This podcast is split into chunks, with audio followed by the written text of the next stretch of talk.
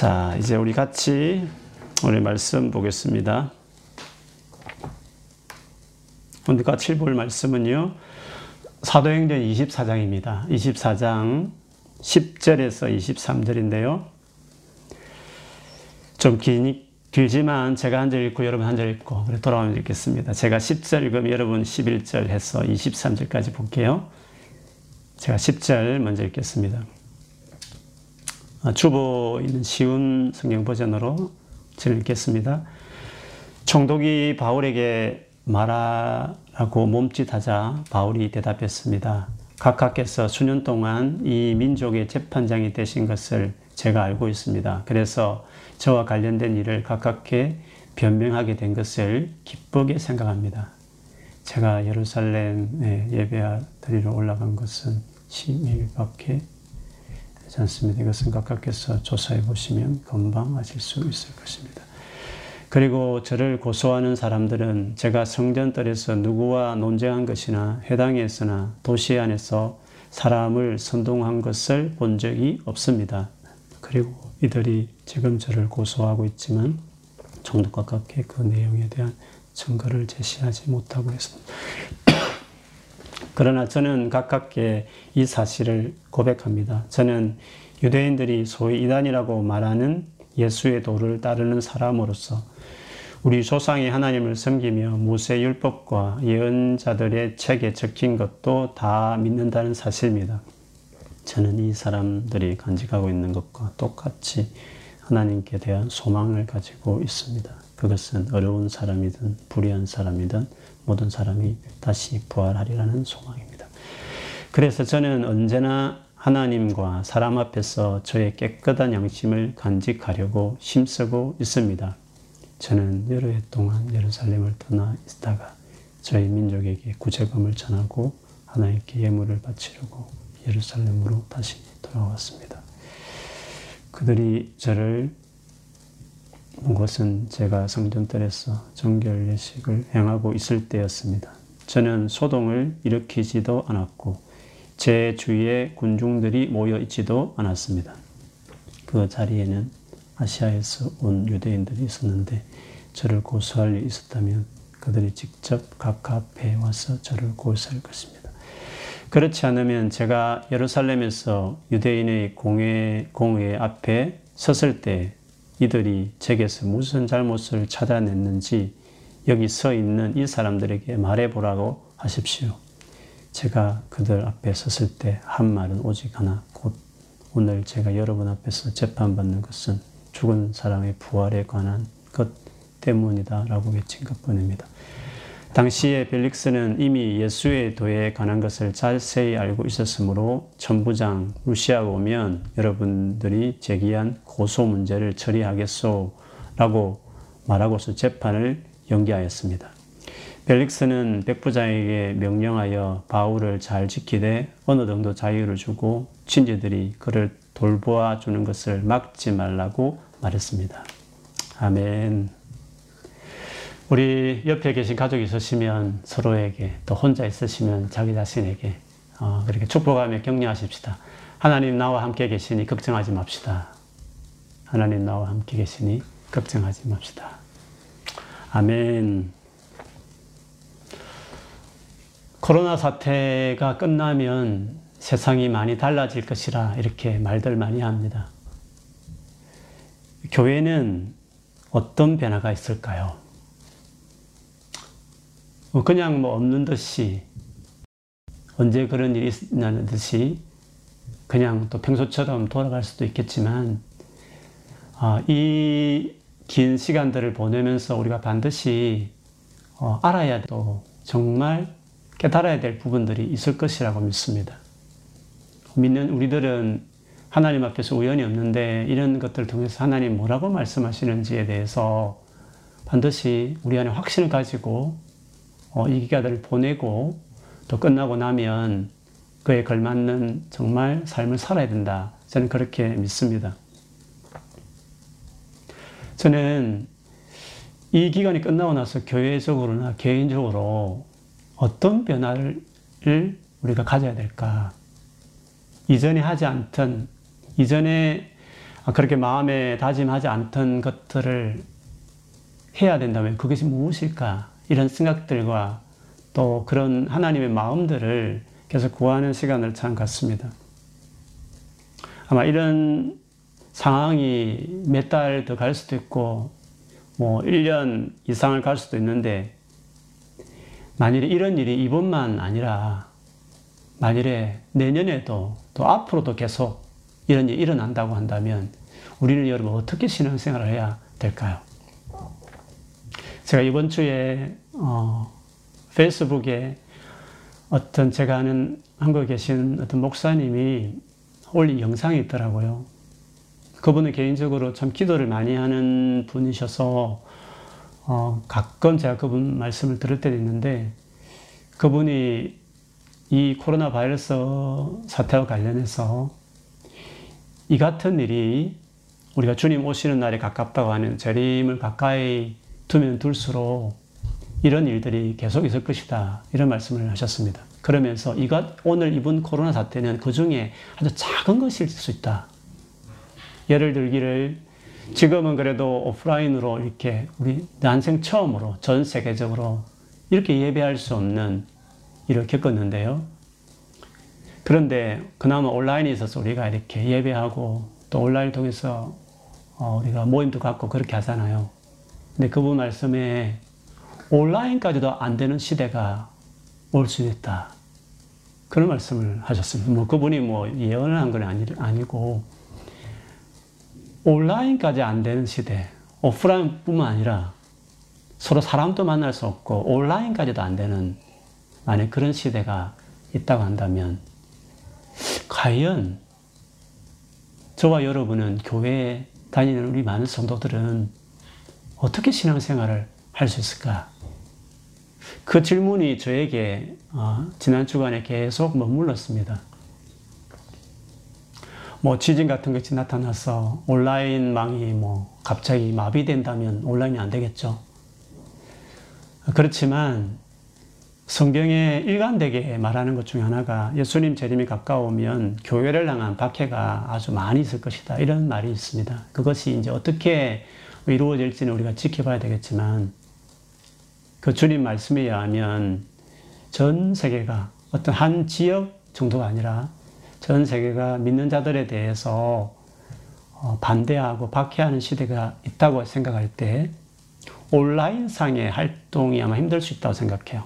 뭐 정상적 온라인이 지금부터 훨씬 더 발전 돌아가도 기독교에 대해서 교회에 대해서 경계하는 그런 분위기 때는 온라인으로 또할수 없을 거란 생각해요. 왜냐 온라인의 장점이 어디 있든지 미국에 있든지 한국에 있든지 어, 영국에 있든지 온라인으로 언제든 접속할 수 있지만 그러나 만일에 우리의 어떤 우리의 믿음과 신앙과 관련된 일들을 가지고 접속하게 되면 온라인으로는 검열이 가능하잖아요. 그렇게 되면 온라인이 발전해도 할 수 없을 때가 있겠구나.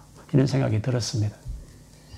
그러면 오프라인도 할 수 없고 온라인마저도 우리가 이렇게 할 수 없으면 어떻게 되겠습니까? 그냥 주변에 소수 몇 명이 이렇게 모여서 예배를 하든지 신앙생활을 할 수 있겠죠.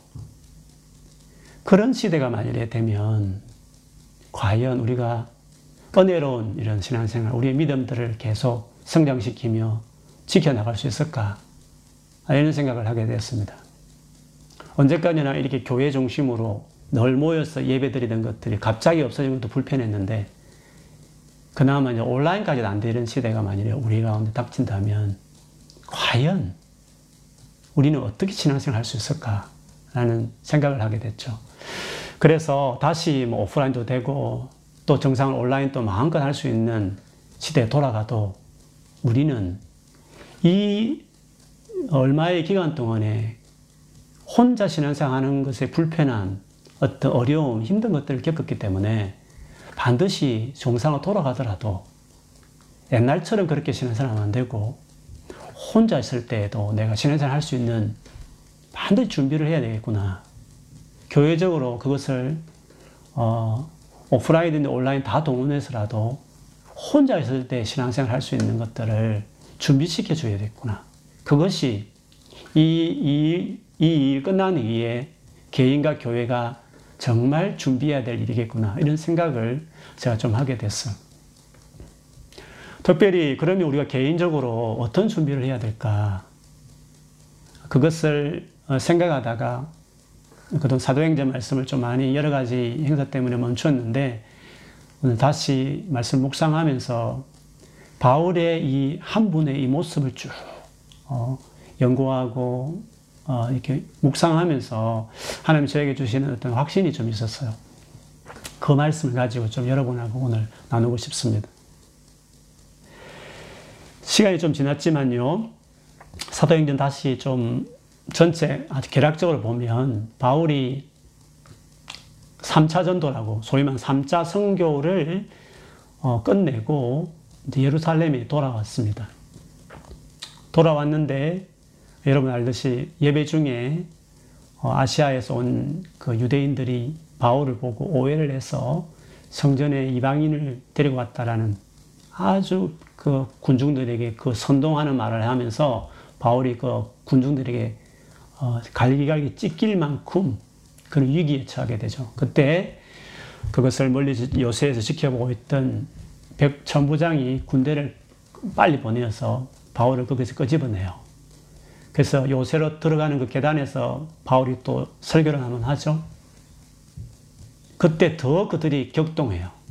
그래서 급히 요새 갔다가 그 다음날 천부장 주관하에 어, 첫 번째 재판이 열립니다. 그때 어, 이스라엘 모든 종교 지도자들이 그 자리에 다 모이죠. 아주 긴장된 살벌한 분위기였어. 그때 어, 바울이 또 한마디 딱 부활에 대한 말을 했을 때 바리새인과 사도계인 사이에 엄청난 분쟁이 일어나고 그때도 찢겨 죽을 것처럼 같아서 급히 바울을 들고 이렇게 군인들이 아, 요새로 바울을 데려갔던 적이 있었어요. 그 다음부터 있었던 이야기였어요. 오늘 본문은. 그런데 그 다음날 어, 바울에게 조카가 있었던가 봐요. 성경에 유일하게 나옵니다. 바울의 그 친척, 가족과 관련해서는요. 그 조카가 바울에게 와서 말하기를 당신을 죽이기 전까지는 먹지도 않고 마시지 않겠다고 하는 40명의 자객들이 지금 결성되어 있다고 그것을 전해줘요.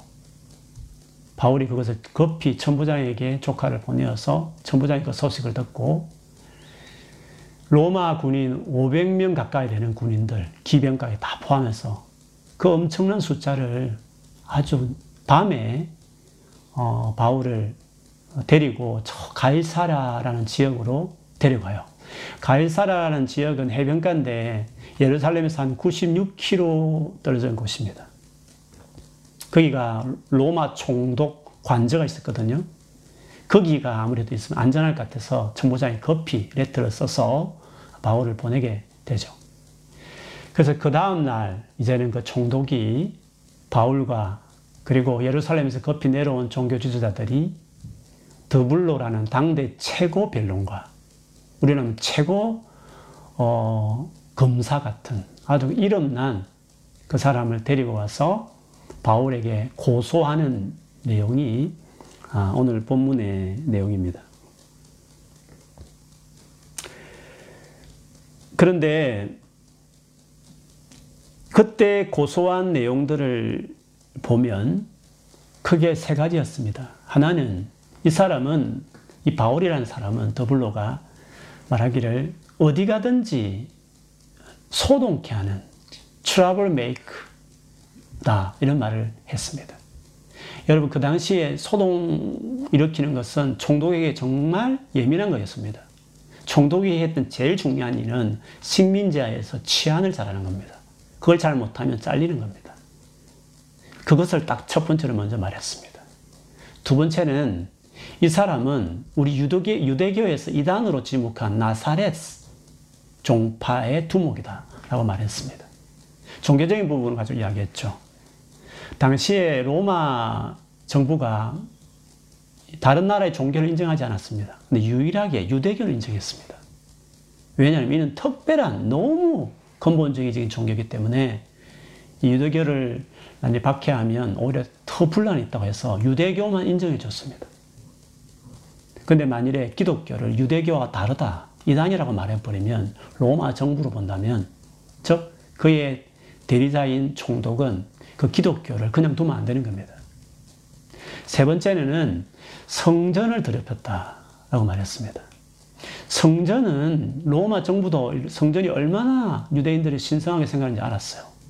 그래서 여러분, 로마 시민권자도 성전에 많이 들어가면 죽여도 된다고 할 만큼 성전에 대해서는 정말 인정해 줬습니다. 그런데 그 성전을 더럽혔다고 말하니까 어떻겠습니까? 그래서 세 가지 고소가 다 바울에게는 아주 위험한 사형에 내릴 만한 그런 아주 아주 그 어려운 정말 취약한 고소건이었어요. 근데 바울이 오늘 좀 긴 본문 읽었지만 읽어보시면 알겠지만 이 세 가지 고소 하나하나에 대해서 아주 논리적으로 그리고 탁탁 논박할 수 없을 만큼 바울이 그거를 설명을 해요.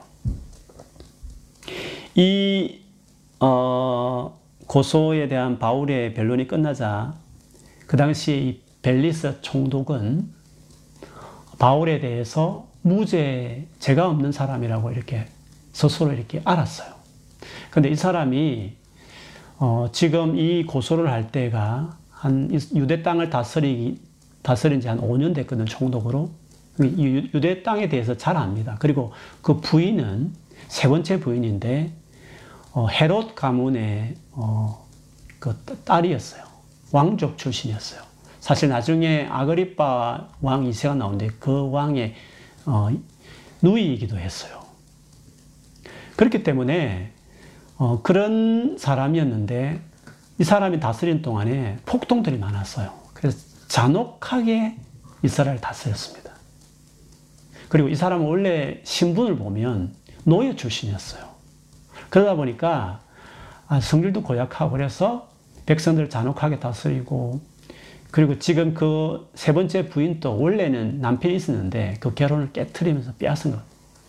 자기 부인 삼으려고 했거든요. 그래서 윤리적으로나 여러 가지로 좋지 못해서 유대 백성들에게 정오의 대상이었어요. 그래서 정치적 입지가 약했습니다. 근데 그 형이 로마에 아주 고위 관리였기 때문에 형 덕분으로 그 유지하고 있었지. 사실은 정치적 입지가 약했죠. 그래서 유대 지도자들의 그 고발이 있으면 안 되니까 그들의 눈치를 상당히 봤어요. 제가 없는 줄 알면서도 사실 바울을 풀어주지 않고 가이사의 감옥에 그대로 둡니다. 그 기간이 2년이라는 긴 시간을 바울은 답답하게 그 감옥에서 보냅니다. 물론 친인척 가까운 사람이 만날 수 허용했지만 그렇게 2년을 감옥에서 정말 고립되어서 혼자만의 시간을 보내는 답답한 시간을 어, 바울이 보내게 됩니다. 어, 벨릭스가 총독이 되고 나서 그 일이 있었는데 얼마 있지 않아도 2년 후에 그 벨릭스가 역시 잘려요, 총독에서. 아무 좋은 보고 들어간 거죠. 그 후, 후임으로 온 사람이 베스도라는 총독인데 이 총독은 이제 처음 왔기 때문에 뭘 모르죠.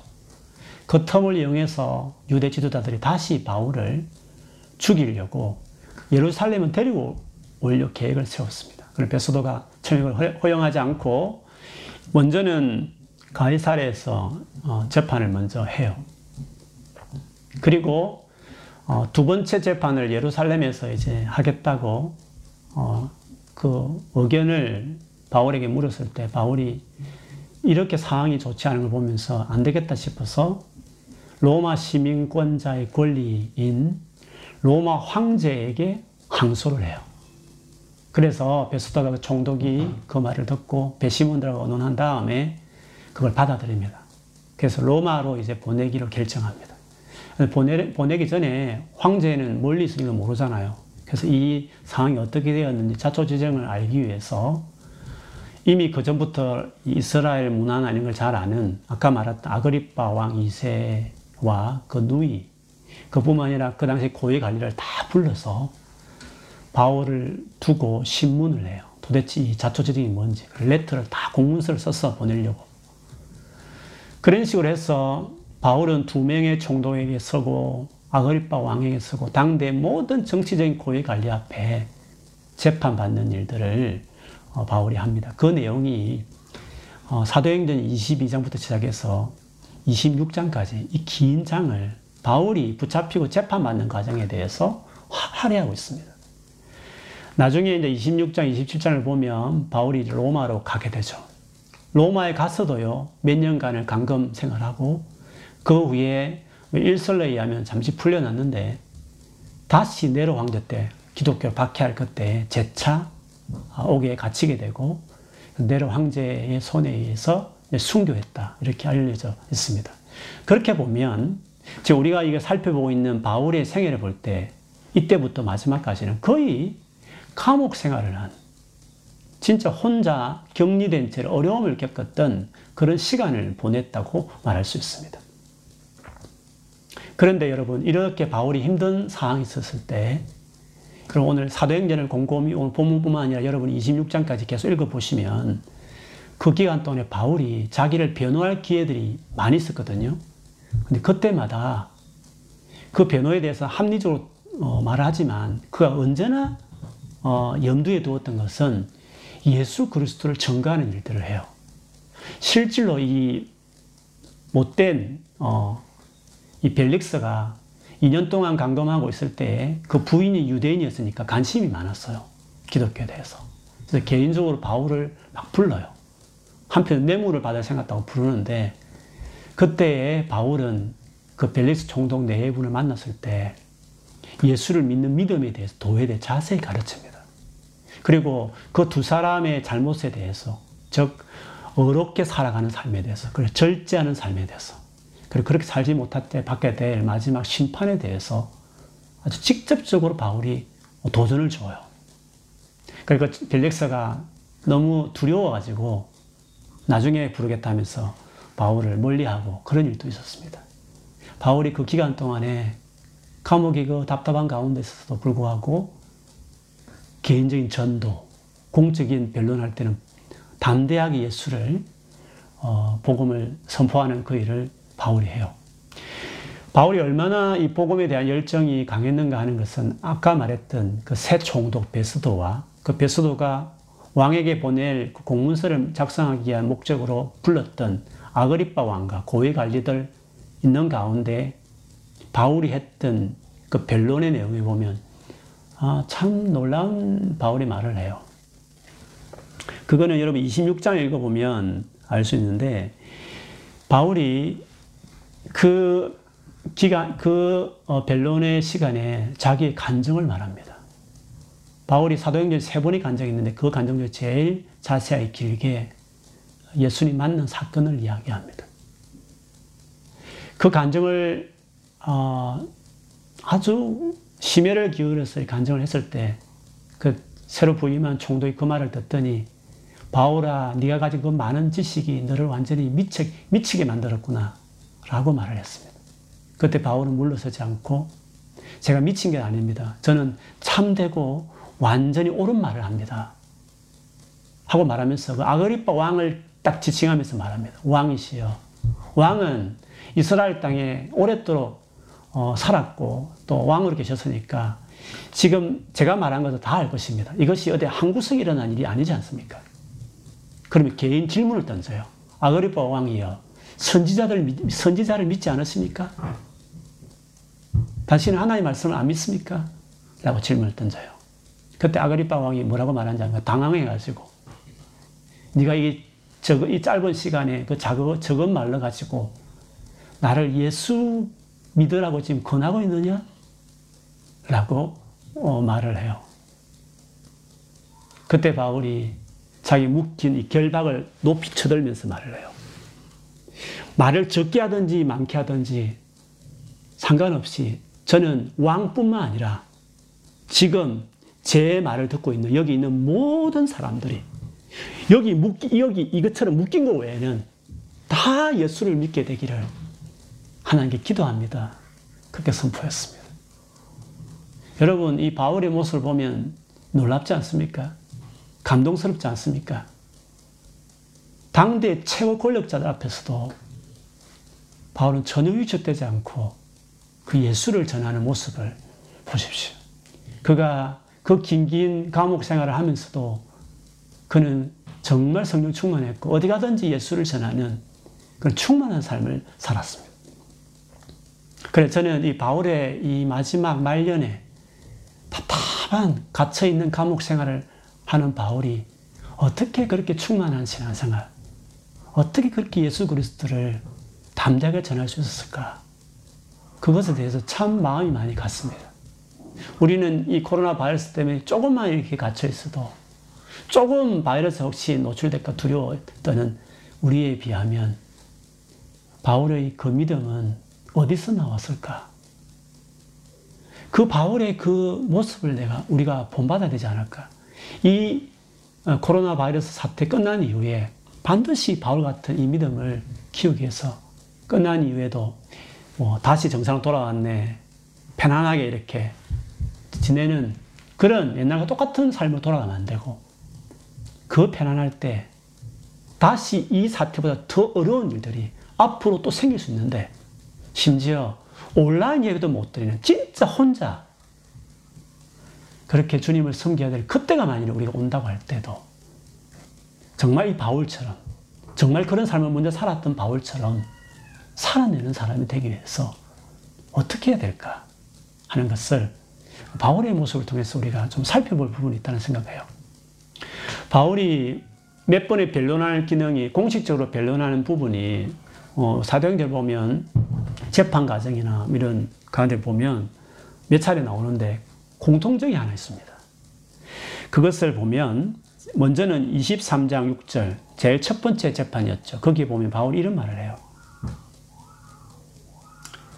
나는 바리새인이요 바리새인의 아들이라 죽은 자의 소망 곧 부활로 말미암아 내가 신문을 받노라. 죽은 자의 소망 부활 때문에 내가 이렇게 신문을 받는다. 첫 번째 신문 때 그렇게 변론을 합니다. 두 번째는 그 벨릭스 아, 그첫 번째 그 정독 연급했던 정독 관련해서 했던 말인데요. 거기 보면 특별히 자기가 믿었던 성경과 관련된 내용 가운데도 조금 전에 말했던 거 비슷한 말을 해요. 오늘 본문 15절, 16절에 특별히 성경과 관련 믿고 있는 바에 대해서 말했던 바울의 내용 중에 한 부분이죠. 제가 읽어드렸습니다. 저는 이 사람들이 간직하고 있는 것과 똑같이, 즉 유대인과 똑같이 하나님께 대한 소망을 가지고 있습니다. 그것은 어려운 사람이든 불의한 사람이든 모든 사람이 다시 부활하리라는 소망입니다.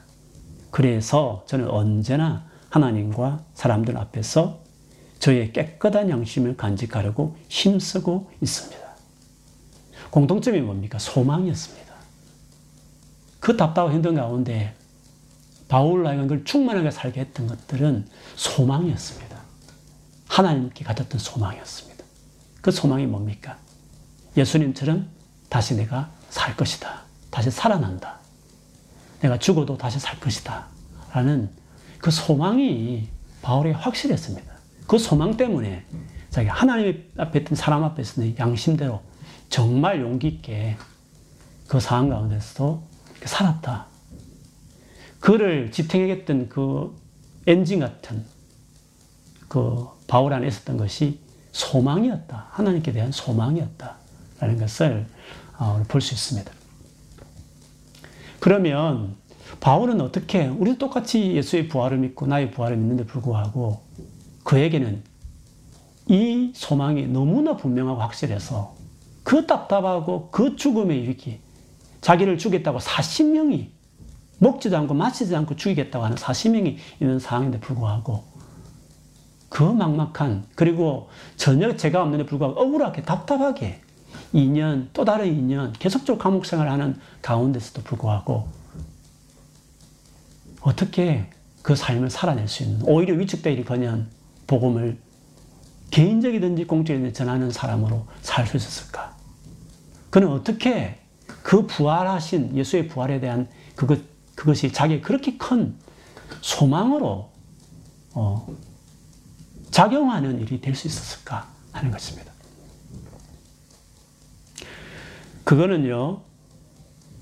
부활이 주는 교훈이 뭡니까, 여러분? 제가 부활주일에 나눴던 말씀이 있는데, 예수님이 부활했다는 의미는 뭡니까? 지금 살아계시다, 이 말씀이에요. 그렇지 않습니까? 그래서 예수의 부활을 믿는다, 이 의미는 지금 현재에도 예수님은 살아계시다. 그걸 믿는 겁니다. 더 나아가서는 지금 이 시간에도 예수 그리스도와 같이 살 수 있다. 예수님이 성령을 통해서 내 안에 지금 사신다. 그분과 같이 내가 교제한다. 동행한다. 그것을 부활이라고 믿는 사람이 갖는 또 다른 고백입니다. 그래서 바울에게 있어서 그 부활이 그렇게 놀라운 자기 삶을 지탱하는 소망으로 잡, 자리 잡을 수 있었던 것은 그 부활이 단순한 교리가 아니라 진짜 예수님 살아나셨기 때문에 그 살아계신 예수와 본인이 지금 교제하고 있었다는 것입니다. 그것이 실제였습니다. 그렇기 때문에 그는 장래에 진짜 영광스러운, 영광스러운 몸으로 부활해서 영원히 하나님 나라에 살게 돼 그것을 확실한 소망으로 붙들었고 그래서 그 어려움을 견딜 수 있었어요. 그것이 분명하다는 것을 그가 감옥에서 썼던 서신이 몇 개 있는데 그 중에 빌리포스와 디모데우스를 보면요. 이 부분과 관련해서 바울의 고백을 이야기해요. 빌리포스는 로마서 처음 갔을 때, 갇혔을 때 쓴 서신이고, 디모데우스는 그 마지막 네로 황제 죽기 전에 썼던 서신이거든요. 거기 보면, 빌리포스에 보면, 이런 말이 있습니다. 나의 간절한 기대와 희망은 내가 어떤 일에서도 부끄러움을 당하지 않고 전과 같이 지금도 큰 용기를 가지고 살든지 죽든지 언제나 그리스도를 높이는 것입니다. 이것은 내게 사는 것이 그리스도이므로 죽는 것도 유익하기 때문입니다. 여러분, 내게 사는 것이 그리스도다. 그리스도가 사시는 것은 바울에게 현재였습니다. 주님과 산 교제가 있었습니다.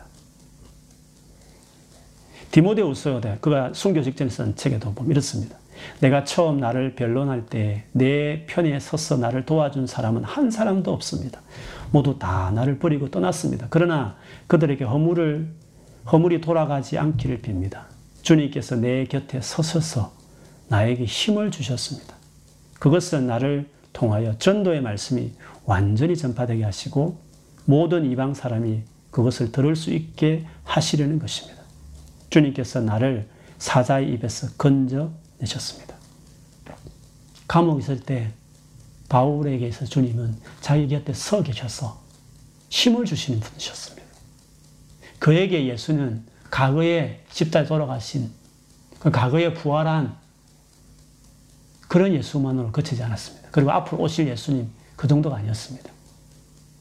부활하셨으면 살아계셨으면 지금 또 나와 교제하는 그래서 자기 곁에 서서 자기를 강건하게 힘을 주시는 분이셨고 내게 사는 이가 그리스도다.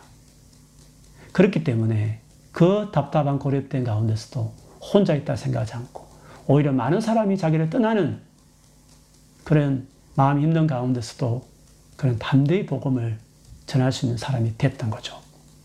그래서 그에게 있 소망은 실제였습니다. 바울이 좀 지나간 이야기지만 그가 첫 번째 재판을 하고 나서 찢겨 죽을 뻔했지 않습니까? 근데 그날 밤에 그 사도행전 23장에 보면 예수께서 바울 곁에 딱 서요. 감옥에 있는 바울에게. 그러면서 말을 해요. 내가 네가 예루살렘에서 나를 정언한 것처럼 네가 로마에 가서도 정언할 것이다. 그렇게 예수께서 말씀하셔요. 그 어려운 고비 고비 속에 다른 사람은 몰랐지만 우리가 성경이 기록되어 있으니까 또 바울이 고백이 있으니까 알 뿐이지 알게 된 것이지만 바울이 그렇게 혼자 고립되어 있는 가운데서도 그렇게 힘든 죽음의 위기를 겪는 상황 가운데서도 충만한 성경 충만한 신앙생활과 예수를 증거하는 삶을 살 수 있었던 것은 부활하신 예수 그리스도 그게 너무 확실해서 현재도 주님과 교통하는 삶을 누렸고 그래서 장차 예수님 오시면 자기도 영원하게 살 수 있는 몸으로 부활할 것을 소망했기 때문에 그 소망이 너무 확실했기 때문에 그렇게 삶을 살 수 있었다. 이것을 알 수 있어. 이것이 바울이 감옥 생활하면서 재판받는 많은 가정에서 바울에게 있었던 특징이었다. 라는 것을 결론적으로 우리가 볼 수 있습니다. 그래서 우리 예수의 재림을 준비하는 마지막 시대를 살아가는 어, 저와 여러분이 앞으로 오프라인이든지 온라인 모임이 편안하게 이렇게 되어졌을 때 만일에 그것이 없는 그런 시대가 올 때, 그때 우리가 제대로 믿음 생활을 할 수 있으려면 주님과 실제로 살아있는 교제를 하는 정도의 신앙생활로 자기가 set up이 된다는 것을 바울을 통해서 우리가 알 수 있습니다. 만일에 그것이 제대로 되어 있지 않으면 오프라인 예배가 활성할 때는 잘 몰라요. 같이 막 예배 드리고, 같이 셀끼리 모여서, 성도들끼리 모여서 교제하고, 열심히 교회 봉사하고 할 때는 그걸 몰라요. 그리고 여러 가지 프로그램이 돌고 어떤 형식이 있고 제도가 있으면 거기에 모이는 사람들이 의지할 때에는 내가 신앙생활을 주님과 제대로 교제하고 있는지 살아있는지 그 하고 있는지를 잘 모르는 것입니다. 그런데 그것들이 없어지기 시작할 때 그때 자기 믿음의 그 바닥이 보이는 거죠. 즉, 오프라인 예배면 안 돼도 이렇게 딱 자기의 삶에 신앙의 데미지가 크게 느끼는 거죠. 거기다가 만약 온라인까지 안 되게 되면 어떻게 될까요? 그거는 심각하죠. 그래서 마지막 때 많은 사람들이 예수 믿는다 하면서 교회 모이던 사람들이 교회를 많이 떠나게 될 일이 생긴다고 말했어요. 그거는 모일 때는 모르는 거예요. 오프라인, 온라인 다 될 때는, 이렇게 막 활동이 많을 때는 모르는 거예요. 근데, 그럴 수 없는 시대가 오면, 그때 진짜 주님과 만남과 살아있는 생명의 관계와 교제가 없던 자들은 성경에 만 배도한다고. 실제로는 믿지 않았는데, 그 믿지 않은 바닥에 드러나면서 주님을 떠나는 실제로 경제적인 상황이 온다든지 사업을 못한다든지 어떤 불이익이 내게 닥치게 되면 그때는 다 타협할 수밖에 없는 거죠. 주님과의 살아있는 교제, 부활이 확실한 자기 소망에 셋업이 되어 있지 않으면 그때 많은 자들이 교회를 떠나는 일들이 마지막 시대 주님 오시게 되 있는 이유는 그 이유는 주님과 개인적인 살아있는 관계와 교제를 그동안 하지 않았기 때문에 그런 거죠. 그런데 그거를 평소 때는 몰랐어요. 오픈하에 이렇게 모여서 막 모여서 교제하고 말씀 나누고 예배할 때는 그걸 잘 모르는 거예요. 근데 그것이 없어졌을 때, 그때 이게 진짜인지, 아니면 그냥 그 어떤 제도와 형식 안에 프로그램 속에 내가 그냥 있는 것처럼 스스로 착각했는지 하는 것이 그때 드러나게 된다는 것입니다. 그래서 주님과 이렇게 살아있는 교제를 정말 갖는 사람이 되기 위해서 조금 어려웠는데 앞으로 우리가 당할 어려움에 비하면 이 코로나 바이러스는 조금 당하는 신앙의 어려움이었어요. 이런 어려움을 만났는데 불구하고 만일에 여러분 우리 개인의 신앙을 볼 때에 내가 주님과의 관계가 너무 약했구나. 부족했다는 것을 많이 느끼신다면 다시 활발하게 뭐 은혜로운 교회를 다니고 막 거기 충만한 뭐 거기 주는 그 background 주는 충만함이 있는 신앙생활을 해도 그 도움을 받아가면서 반드시 개인의 어떤 주님과 관계를 세우는 일들을 해야 되는 거죠. 근데 여러분, 그 주님과 개인적으로 교제하는 관계를 세우는 데 제일 중요한 훈련이 뭘까? 지금부터 아니 다음에 정상으로 돌아가서라도 불구하고 끊임없이 내가 혼자 고립되어 있을 때를 생각하면서 그때도 내가 견뎌내고 오히려 더 충만한 복음을 전하는 발 같은 삶을 살기 위해서 내가 반드시 길러야 될 훈련이 있다고 한다면 그게 뭘까 하는 거죠. 그 중에 제 개인적으로 제일 마음에 다가오는 한 부분은 묵상입니다. 묵상. 하나님 말씀을 묵상하는 이것들이 자기 안에 살아있어야 돼요. 묵상에 대해서는 제가 뭐 오래전에 우리 교회 어 유튜브에 올렸는데 한번 보시면 도움이 좀 될 거라 생각합니다. 묵상이라는 것은 어, 단순한 성경 읽기와 다릅니다. 뭐 1년 된 드라마 바이블 보시면 되는데 그 정도 아닙니다. 묵상은 여러분 혼자서 성경을 보면서 은혜 받는 겁니다. 하나님의 그 마음을 얻는 겁니다. 온라인 안 되면 설교도 못 듣습니다, 여러분. 안 그렇습니까? 유명한 강의도 못 듣습니다. 은혜로운 어, 유명한 그 목사님 설교를 다 못 듣는다고 생각해 보십시오. 온라인으로 전혀 내가 뭔가 못한다고 생각해 보십시오. 그때에도 불구하고 내가 주님과 교제할 수 있는 신앙의 형태가 있다면 묵상입니다. 성경을 딱 펼치면서 그 가운데 하나님 마음을 얻고 하나님과 교제하는 하나님이 주시는 내게 그 은혜, 성령 충만함을 그 개인적인 누군가 어떤 어떤 목사님이나 어떤 강의나 어떤 시스템에 의해서 내가 힘을 얻어서 그건 어릴 때 가능한데 또 그게 가능할 때는 그걸 도움을 많이 받아야죠. 그런데 그것이 하나도 없을 때 어떻게 어떻게 하겠습니까? 하나도 그것이 제공 안 되는 환경에 떨어졌을 때 바울처럼 감옥에 있을 그때 되었을 때 주님과 살아있는 교제를 해야 되는데 그때 그때 할 수 있는 일이 있다면 신앙행위가 있다면 그건 개인의 묵상이에요. 하나님의 말씀을 보면서 그 본문을 해석해 낼 줄 알고 거기서 하나님의 마음을 얻기도 하고 그러면서 그 상황에서 하나님께서 뭐라고 말씀하시는 들을 줄 알고 그래서 그 하루하루 살아내는 인도를 받는 그 놀라운 통로가 묵상에 있다. 개인 묵상에 있다. 하는 것을 기억할 필요가 있을 것 같습니다. 골방이 튼튼하게 세워졌다 이 말은 묵상하는 사람이 되어 있다 이 뜻입니다. 개인적으로 하나님의 말씀을 들을 줄 알고 그 마음을 듣고 자기가 반응하는 묵상이 자기 앞에 셋업되어 있는 사람이 골방이 세워져요. 묵상은 단순 성경 읽기뿐만 아니라 기도 시간이 많거든요. 하나님의 마음을 계속 구하는 시간이니까.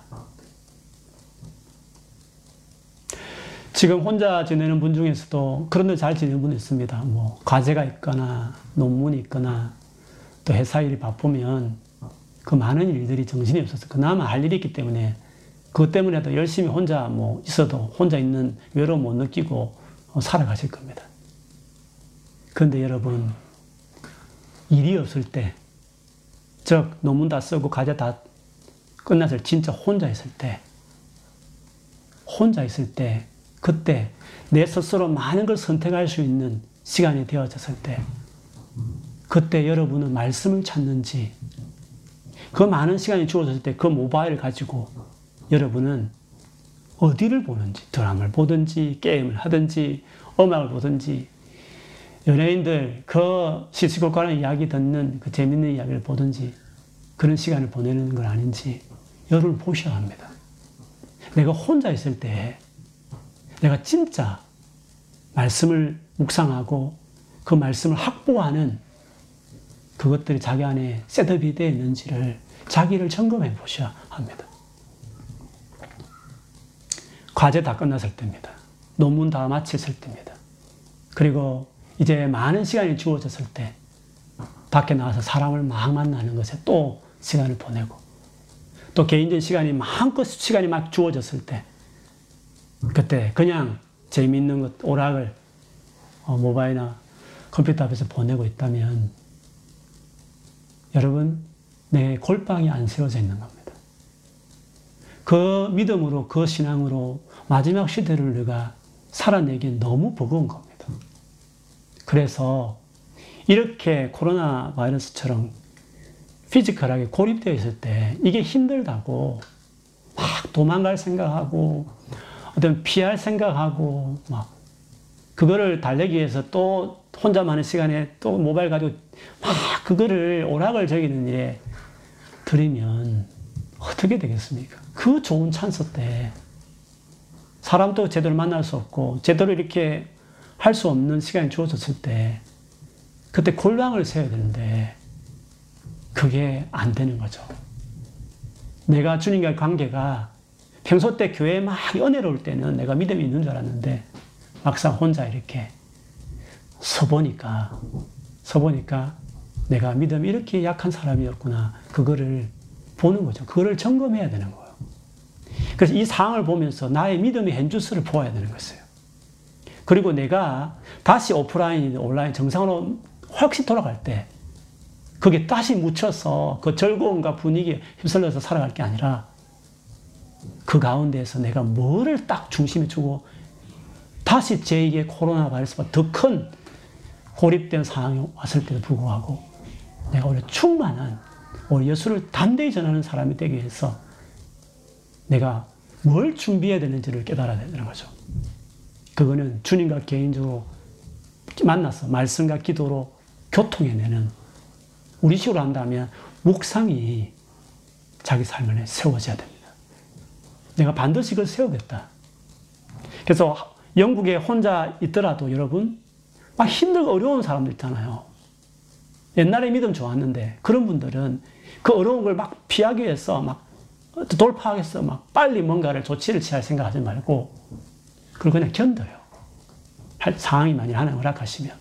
그래서 그 상황 가운데서 그 가운데서 내가 주님과 소통하면서 이 상황을 견뎌낼 수 있는 사람으로 자기를 키워요. 그래서 영국에 계시는 분들은 그 시간을 보낼 수 있는 좋은 시간이 됐어요. 한국에는 많이 자유로워졌다고 제가 들었습니다.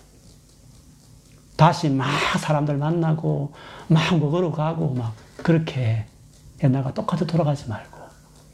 상황이 그렇게 설사 허락되어져도 주님과 개인적으로 오히려 코로나 바이러스 사태처럼 그와 같은 것처럼 스스로 자기가 자기 스스로 매니지하면서 고립된 삶을 확보하고 고독한 가운데 하는 주님을 만나는 그 훈련을 즉 그 묵상 훈련을 이 시간에 가져야 되는 것이에요.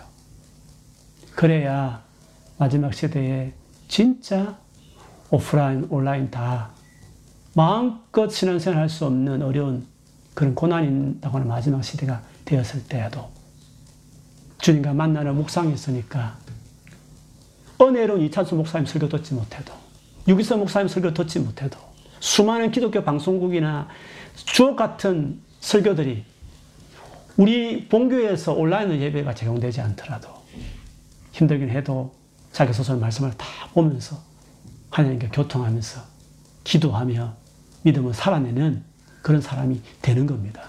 그런 사람으로 이번에 반드시 세우겠다. 어, 상황이 좋아지면 그 교회의 도움을 확 받으면서 내가 개인적으로 그 삶을 세워가겠다. 그 다짐을 해야 이번에 이 어려움이 중요한 교훈이 된 것이에요. 그리고 이 어려움이 절대 헛되지 않는 시간이 될 것입니다. 그러면 왜 우리가 이 중요하게 생각하는 묵상이 잘 안 될까? 이런 묵상을 왜 안 되는지 아십니까? 묵상이 안 되는 이유를 10편 1편에 보면 그 이야기를 해요. 1편 2절에 보면 오직 복 있는 사람은 어떻게 한다고요? 여호와의 율법을 즐거워하여 즐거워하여 주야로 묵상을 한다. 그래서 어떻다고요? 시절을 쫓아 그 잎이 마르지 않고 때를 따라 열매를 맺어서 열매, 열매를 맺는 나무처럼 그가 형통하다. 성공적인 삶을 산다. 묵상이 있는 사람은 반드시 열매 맺고 풍성한 삶을 산다. 그 말을 시편에서 이야기해요. 그런데 그 묵상하는 사람이 어떻게 해야 묵상이 가능하다고요? 여호와 율법을 어떻게 하여? 즐거워하여. 즐거워하여. 즐거워하는 것입니다. 여러분 시간이 그렇게 많은데 왜 성경을 안 볼까요? 시간이 그렇게 많은데 심지어 어, 드라마 바이블까지도 잘 안 들을 정도로 근데 그 많은 시간들을 뭐 하고 있는지 모르겠지만 왜 성경을 보지 않을까요? 성경이 즐겁지 않는 겁니다. 현재 내게는. 그렇지 않습니까? 게임은 즐겁지만 성경은 즐겁지 않은 겁니다. 드라마는 즐겁지만 성경은 내게 지금 즐거운 것이 안돼 있는 겁니다. 음악은 즐겁고 연예인들의 토크는 즐거운데 성경은 사실 내게 즐거운 게안돼 있는 겁니다. 즐거움이 되지 않으면 묵상이 안 되는 겁니다. 주야를 어떻게 말씀을 묵상하겠습니까? 성경이 내게 즐거움이 안 되는 겁니다. 나의 신앙의 현주소는 성경이 즐겁지 않은 겁니다. 즐거울 만한 것들이 되지 않는 것입니다.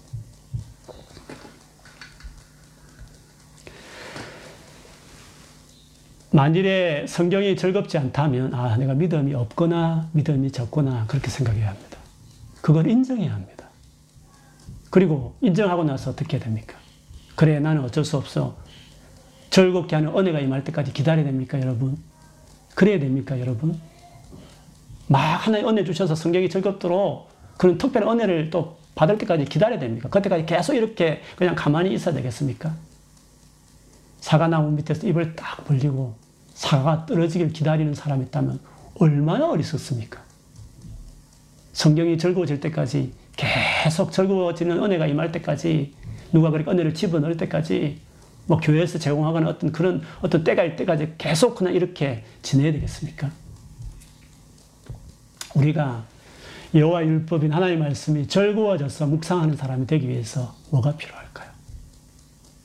여러분 여러분이 골프든지 테니스든지 뭐 기타든지 피아노든지 어, 여러분이 즐겁게 하는 거지 않습니까? 근데 그 즐겁다는 게 처음부터 즐거운 게 아닙니다. 피아노 하나를 봐도 골프 하나를 봐도 어떤 사람은 정신없이 시간 되면 골프 치지 않습니까? 그러나 그렇게 즐겁게 스포츠든지 악기를 다루기까지 처음 할 때는 어떻습니까? 아, 이거 꼭 해야 되겠구나. 당위성이 먼저 있죠. 아, 필요해. 그렇지 않아요? 필요하다는 걸 알고 있죠. 그러나 그 마음이 있다고 해서 그만 즐거워집니까? 아닙니다. 어떻게 합니까?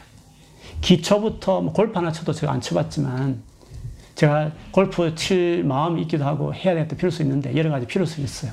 근데 엄두 안 내는 것은 그 기초 그거 그 자세 잡는 것이 그 시간 보낼 것이 너무 힘들었어. 그래. 피아노든 뭐든지 다 그렇습니다. 처음에 그 힘든 과정이 있는 겁니다. 하기 싫은 과정이 있는 겁니다. 재미없는, 즐겁, 전혀 즐겁지 않는 과정이 있는 겁니다. 바이올린 하나도 보십시오. 잘 치는 사람 보면 하나도 금방 하고 싶죠. 근데 막상 해보면 그 얼마나 그 몇 년의 기간 동안에 그 재미없는 그거를 반복해서 해야 될 때가 있지 않습니까? 성경이 즐겁지 못한 것은 뭐 은혜가 없다, 뭐, 뭐 특별히 뭔가 하나님 역사 안 했다 그렇게 말하지 마십시오. 내가 악기 하나 배울 때처럼 그 태도로 성경을 해본 게 없는 겁니다. 꾸준히 성경을 배워가고 읽고 그렇게 해나가는 그 재미없게 보이는 억지로 하는 그 과정을 내가 중간에 안 하는 겁니다. 그렇게 하기 싫으니까 재미없으니까 그냥 재미있는 것들 하고 성경 보는 거는 거기까지 안 가니까 안 하는 겁니다. 안 하게 되면 어떻게 될까요? 피아노 힘들다 해서 기초 안 배우면 평생 못 치는 겁니다. 평생. 마찬가지로 지금 이 성경 공부 셀비를 하고 있는데 이게 좀 힘들다, 어렵다 했어. 좀 성경 읽어가자 했는데 이게 좀 부담스럽다 했어. 그거 안 하고. 막 성경 보니까 너무 어렵잖아요. 또 해석 안 되고 그러면. 그래서 그 수고, 애쓰는 노력 안 하고 그냥 재미있게 남들 은혜스럽게 하는 설교만 듣고 있고 누가 강의하는 것만 듣고 자기가 스스로 묵상이라는 것은 자기 스스로 노력하는 건데 스스로 읽고 연구하는 그 힘든 것들을 하지 않고 누구 해주는 밥 먹으면서 편하게 뜻이 그렇게 간접적인 것만 취하고 자기가 스스로 해야 되는 자기가 스스로 피아노를 치듯이 스스로 말씀을 읽어갖고 책을 보면 연구하고 공부하고 그러면서 그 의미를 찾아가는 이런 수고하는 것이 없이 그렇게 있으면 앞으로 10년을 믿어 달라질까요? 여러분? 아닙니다. 즐거워하는 은혜가 임하기까지 기다리지 말고 이미 은혜가 있어. 주님이 은혜 안 줄 이유가 있습니까, 여러분? 주님이 그런 은혜를 안 줄 이유가 있느냐고요. 예? 하나님 일부러 주고 싶은데 안 줄 이유가 있습니까? 아닙니다. 게으른 겁니다. 필요성을 알지 실제로 결단하지 않는 겁니다. 그래서 오프라인 모였을 때, 온라인 했을 때 열심히 옆에서 끌어줄 때 지겹지만 피아노 지금 쳐 엄마가 잔소리해서 피아노 치듯이 그렇게 억지로도 하다 보면, 늘다 보면, 어느새 눈 감고도 이렇게 엄미하며 피아노 치면서 자기 마음을 담아서 오히려 그 즐겁고 기쁜, 힘이 되는 연주를 해내듯이 묵상이 그렇게 되기까지는 그게 묵상인데 그런 묵상이 되기까지는 힘든 성경 읽기와 공부하는 과정들을 빨리 해야 돼요. 그래서 여러분이 오프라인, 온라인 기간 동안에 이렇게 자유롭게 신앙생활 할 수 있는 이게 언제까지 될지 모르겠지만 거기까지 열심히 묵상하는 개인의 신앙을 세우는 일에 헌신하세요. 그래서 그 묵상 가운데 지금도 내 삶에 함께 하시는 내게 사는 이가 그리스도니 라는 고백처럼 내 곁에 서서 나를 강건케 하는 주님 이런 고백을 할 수 있는 정도의 주님과의 관계들이 되면 바울 같은 이런 엄청난 고립과 죽음의 위기 속에서도 담대하게 복음을 전하고 성령 충만한 그런 사람이 될 수 있을 것입니다. 그래서 앞으로 마지막 시대에 주님 오심을 준비하면서 살아가는 우리들에게 필요한 것이 있다면 주님과 이렇게 개인적으로 교제하는 사람이 되는 겁니다. 그래서 코로나 바이러스 통해서 전 세계 성도들에게 그때를 준비해라. 이거는 그냥 잠깐 사인이야. 이 정도 가지고 힘들어하고 있다고? 이번 기회를 그냥 교훈을 삼아야지. 그냥 빨리 정상으로 돌아갔으면 좋겠다. 빨리 교회를 갔으면 좋겠다. 와, 좋다. 하늘스럽다. 우리 같이 모여서 교제하고 성경 공부 나누고 이 정도도 또 옛날로 그냥 돌아가는 아무 일 없는 듯이 그렇게 옛날로 돌아가면 안 되고 아 이런 시대가 온다면 더 어려운 시대가 온다면 내 혼자서 신앙생활을 유지할 수 있을까? 설교는 설교자가 없고 성경을 가르치는 셀리더가 없으면 내 혼자 신앙생활 할 수 있을까? 그 생각을 해보시면서 이런 시간이 아직도 주어졌을 때, 준비할 시간이 주어졌을 때, 주님 앞에 자기가 세워지는 시간을 보내십시다. 그래, 저도 이번 시간을 보내면서 진짜 우리 성도들을 괜히 설 수 있도록 도와야 되겠다. 특히 저에게 주신 또 은사나 사명은 말씀이니까 더 연구해서 여러분 좀 힘들어하고 싫어해도 열심히 말씀을 가르쳐야 되겠다. 또 배우도록 계속 이끌어 가야 되겠다. 그래서 이렇게 온라인 예배를 못 드는 시대가 와도 성도들이 각자 흩어져서 어떻게 지내는지 모르겠지만 옆에 있는 삼삼오 모여서 같이 거기서 은혜 받고 하나님 말씀 듣고 믿음을 살아가는 그런 마지막 시대의 성도들 그렇게 주님을 맞이하는 그 어려운 시기들을 다 감당해내는 성도들로 세우는 것이 목사인 내가 우리 꿈 있는 교회가 해야 될 일이겠구나 이 생각을 하게 돼요. 여러분 반드시 골방을 세워야 됩니다. 그거 안 된다고 해서 다시 머무면 안 되고 이걸 반드시 이 기간 동안 해야 됩니다. 그렇게 하셔서 정말 마지막까지 주님과 개인적인 관계 안에서 풍성한 삶을 누리는 저와 여러분 다 되기를 주님 이름으로 축원합니다. 아멘. 우리 같이 한번 기도하겠습니다. 오늘 말씀을 생각하면서 현재 우리의 믿음의 현 주소 이번 상황을 보면서 내 모습이 어땠는지 자기 자신을 한번 보았을 텐데 그 모습 그대로 인정하면서 하나님 앞에 기도하십시다. 하나님, 내가 정말 주님 앞에 부족한 사람이고 이 기간 동안에 계속 힘들다 어렵다면 계속 다른 거 보면서 그렇게 시간을 보내지 말고 더 이상 이런 힘든 것도 더 힘든 일이 있어도 내가 믿음 안에 살아낼 수 있는 사람 되기 위해서 제발 이제 큰 결단하고 주의 말씀 재미없지만 힘들지만 억지로라도 정말 하루에 몇 분이라도 시간 내서 읽고 연구하고 그래서 계속해서 재미 붙을 때까지 그래 개인의 말씀 묵상하며 즐거움을 찾을 때까지 거기까지 나갈 수 있는 제가 되도록 주여 내가 나아가겠습니다.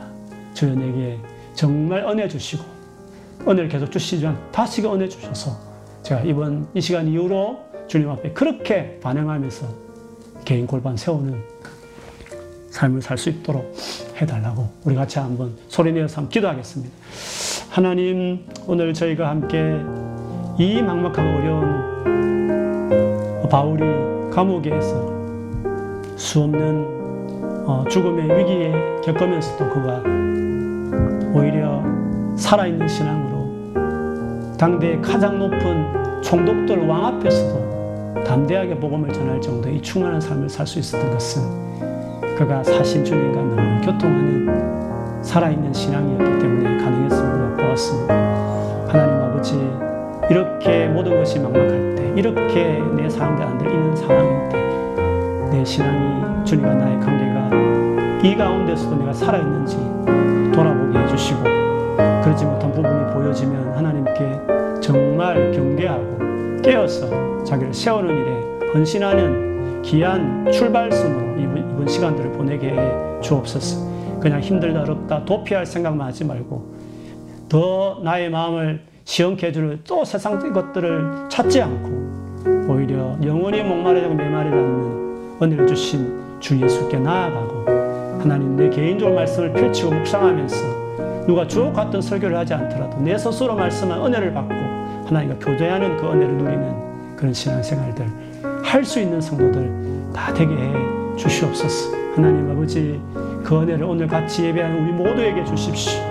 그 새 마음 새 영을 주시고 성령 충만 안에서 오늘 이 시간 이후로 정말 개인적으로 하나님과 동행하는 묵상하는 사람으로 나아갈 수 있도록 도와주시고 때로는 딱딱하고 정말 억지로 성경을 펼치고 봐야 될 일들이 많겠지만 그래도 피아노 배우는 학생이 금방 재미없는 것 계속 익히듯이 수없이 반복하면서 몇 년을 보내듯이 성경을 읽어가고 해석하고 공부하는 과정들을 겪어서 마침내 묵상하는 것이 즐겁고 그 시간이 그리워지고 세상에 재밌는 것도 늘려져 있어도 하나님 말씀 앞에 머무는 그 시간이 제일 즐거울 만한 하나님 그런 시간들이 다 될 수 있도록 도와주옵소서. 하나님 우리 사랑하는 성도들에게 이 은혜를 주시고 이번 시간에 이번 기간에 그것들을 채워가는 자기 골방을 세우는 시간들을 보낼 수 있도록 축복해 주옵소서. 두 번째는 우리 교회를 위해서 한번 기도하겠습니다. 우리 교회 성도들과 우리 교회를 위해서 기도하십시다. 한국이나 또 독일이나 각 나라에 또 흩어져 있고 영국에도 또 많이 계시는데 어, 이 기간 동안 우리가 떠들어 있고 떠들어 있지만 우리 꿈 있는 교회가 다시 정상으로 모여졌을 때 진짜 개인 신앙 세우는 일에 헌신하는 교회가 될 수 있도록 주님 우리 교회가 그 일에 헌신할 수 있도록 은혜 주시고 또 리더십과 또 제가 우리 한 마음이 되어서 우리 성도들 붙여주는 영혼들 정말 주님 앞에 세우는 어, 그런 신앙생활을 할 수 있도록 돕는 공동체가 될 수 있도록 해달라고 기도해 주시고 지금 이 시간에도 각 흩어져 있는 우리 성도들에게 하나님 그 은혜를 주셔서 이 시간 잘 보낼 수 있도록 해달라고. 우리 한번 교회 성도들과 앞으로 이 일 끝난 후에 우리 교회가 나아갈 방향을 넣고 하나님 정말 잘 이끌어 달라고. 어, 이 시간들 교훈을 절대로 교훈을 삼고 헛되게 그냥 지나가지 않도록 해달라고. 우리 같이 한번 교회를 위해서 기도하겠습니다. 하나님 그렇습니다. 이번 시간들을 절대로 헛되게 보내지 그냥 우연찮게 정말 운 나쁘게 그냥 바이러스 하나 이거 고생한다. 빨리 해결되었으면 좋겠다. 이런 식의 정말 생각으로 머물지 않고 정말 이 기간을 통해서 정말 하나님과 개인적으로 신앙생활하는 게 얼마나 중요한지를 깨닫고 이 시간 동안 우리 온 성도들이 주님 앞에 자기 신앙 세우는 일에 자극을 받고 돌아보고 회개하고 정말 나의 믿음이 이것밖에 안 되는 걸 깨닫고 주님 앞에 이제는 열심히 말씀 보고 자기를 주님 앞에 세우는 일에 헌신하는 계기를 삼을 수 있도록 해주십시오. 우리 교회가 그런 교회 되게 해주시고 우리 성도들이 그런 시간들을 이번 기간에 다 보낼 수 있도록 하나님 도와주시고 많은 자유와 시간이 주어졌을 때 사람 만나랴 또 세상의 재미를 쫓아 살지 않고 진짜 주님 먼저 붙드는 일에 때로는 재미없고 억지라는 같이 보여져도 그거 열심히 하는 일에 헌신하는 시간들을 자기를 쳐서 복종시켜서 주님 앞에 나아가는 일들을 행하는 우리 온 성도들이 되게 주옵소서. 특별히 우리 꿈 있는 교회가 이 일 이후에 다시 모여졌을 때 진짜 말씀에 든든히 세우고 성도 한 사람 한 사람이 주님 앞에 자립된 건강한 성숙한 신앙인으로 세워가는 일들을 위해서 헌신한 공동체 될 수 있도록 주님 가르쳐 주시고 지도하여 주시고 그렇게 인도하여 주시옵소서. 그리고 오늘 어 마지막으로 예배드려 파송하는 어 형제 둘이 있습니다. 우리 같이 파송했으면 좋겠습니다. 어 그림이 사진 준비되어 있는 형제는 보여줄 텐데 보시고 여러분 해주시면 좋겠습니다. 우리 조윤지셀의 권용수 어 2년 5월로 왔다가 이제 돌아가는데요. 한국 가서 잘 적응하고 또 진로, 건강 위해서 기도해 주시면 좋겠습니다. 앞으로 진로 놓고 기도해 주세요. 혁 형제 우리 교회 와서 6개월 전에 예수 믿고 큰 변화를 지금 성경 일도하고 써가면서 메모하면서 성경 읽어가고 있습니다. 근데 어, 믿지 않는 가정에서 저를 지어줄 정도로 불심이 특별한 부모님의 장남으로 어, 있었는데 이번에 가서 전도할 마음이 있습니다. 저는 가정에 돌아가서도 큰 아들로서 성령 인도 받으며 예수님을 전하는 가족 구원을 이루는 어, 우리 혁형제 될 수 있도록 기도해 주시고 가서도 교회도 잘 선택하고 또 믿음이 뜨겁지만 또 단단하고 여물어지는 신앙 될 수 있도록 좋은 믿음의 공동체 만날 수 있도록 우리 용수 형제와 우리 혁 형제를 위해서 우리 같이 한번 소리내 기도하겠습니다. 하나님 아버지 사랑하는 우리 용수 2년의 5월 기간을 잘 보내고 한국으로 돌아갑니다. 한국 가서 2년의 공백이 있지만 잘 적응하고 앞길도 열어주시고 주님 건강도 지켜주셔서 한국에 가서도 변함없이 지속적으로 주님과 동행하며 주님 뜻대로 살아가는 귀한 아들이 되도록 도와주십시오. 사랑하는 효영제도 여기서 예수 만나고 뜨겁게 주님을 섬기며 또 예배하며 지금까지 혼자서 하루 종일 수없이 말씀 보며 연구하며 보내면서 이제 신약까지 다 마스터할 마음을 가지고 나 한국에 돌아갑니다. 하나님께서 그 믿음의 여정을 책임져 주시고 특별히 예수 믿지 않는 불심이 특별한 가정에 장남으로 있는데 가서 가족들 또 주변에 다 믿는 사람이 대부분 그들에게 친구들에게 복음 전하는 아들이 되기를 원합니다. 하나님께서 은혜 주시고 잘 준비하게 하시고 또 여러 가지 예상치 못한 어려움 만나도 주님 잠시 흔들릴 수도 있지만 그래도 다시 저는 굳건하게 서고 오늘 믿음이 더 여물어가는 신앙생활 계속 이어가면서 할 수 있도록 도와주십시오. 그래서 한국 가서 좋은 공동체 믿음 공동체 보호받으며 양육받으며 단단한 신앙 되어서 진짜 부모님들 다 예수 믿게 하는 주님 복음 예수께 인도하는 그런 기도 제목대로 그렇게 되게 하시고 우리가 진짜 친구들까지도 우리 효영을 통해서 다 복음 듣고 예수 믿는 놀라운 기적들이 기적의 행진이 계속될 수 있도록 하나님께서 역사하여 주시옵소서. 하나님 아버지 오늘 우리 사랑하는 용수와 그리고 우리 효 형제 이렇게 마지막 또 예배하고 갑니다. 하나님께서 오랜 2년의 기간 동로 용수를 지내고 또 2년의 공백을 딛고 또 한국에 새롭게 적응해야 될 진로도 있습니다. 하나님께서 잘 인도해 주시기를 주님 함께 동행하는 한국 생활 시작할 수 있도록 인도받는 신앙생활 되도록 삶이 되도록 도와주시고 사랑 혜경제도 축복합니다. 주여 주님 은혜 주셨는데 가서도 주님 굳게 붙들고 또 실제로 안 믿는 많은 사람에게 이제 그것도 그들 가운데 쓸 때에도 주님 이런 어려움이 있겠지만 주님께 더 나아가고 또 교회 공동체 안에 세워져서 정말 부모님 예수님 전하고 구원시키고 온 일가 친척들 친구들 일까지 주의 복음 전하는 귀한 아들로 살아갈 수 있도록 주님 붙들어 주시고 함께하여 주옵소서. 오늘 또 예배 가운데 드려지는 여러 가지 예물들 하나님 기뻐 받아 주시옵소서. 또 코로나 바이러스 위해서 구제 드리는 헌금도 받아 주셨어. 주님 귀하게 쓰임 받게 도와 주옵소서. 또 어린이 날을 맞아서 우리 주일학교에서 영상을 준비해서 같이 또 보았는데 우리 사랑하는 주일학교와 우리 어린 친구들 정말 이 어려운 시대에 어릴 때부터 주의 말씀으로 잘 양육받고 자라가는 우리 친구들이 되게 해 주옵소서. 수고하는 우리 선생님들에게도 주님 성령 충만함과 또 정말 그 노고를 기억해 주셔서 어린아이를 사랑하셨던 주님 같은 마음을 품고 또 주님 그 모습을 보시고 또 기뻐해 주시고 그 가르칠 때마다 날마다 부어주시는 은혜와 기쁨들이 넘치는 선생님들 다 될 수 있도록 축복하여 주옵소서. 다시 한 주간 저희가 각자 삶을 삽니다. 흩어져 있지만 혼자 있는 시간들이 많지만 절대로 주님과 함께하는 시간 놓치지 않고 말씀 붙들고 이번 한 주간 정말 훈련되어지고 세워지는 그래서 말씀이 정말 이렇게 좋고 즐겁다고 경험하는 한 주간으로 나아갈 수 있도록 하나님께서 역사하여 주옵소서. 알게 모르게 어려움 당하는 모든 분들 이 시간 도와주시고 묶이고 결박당한 것다 끊어내시고 자유케 하시고 성령 충만케 하시고 잃어버린 기쁨과 감사했다면 다 회복하는 성령 충만케 되어지는 시간 될 수 있도록 이 시간에 은혜를 베풀어 주시옵소서.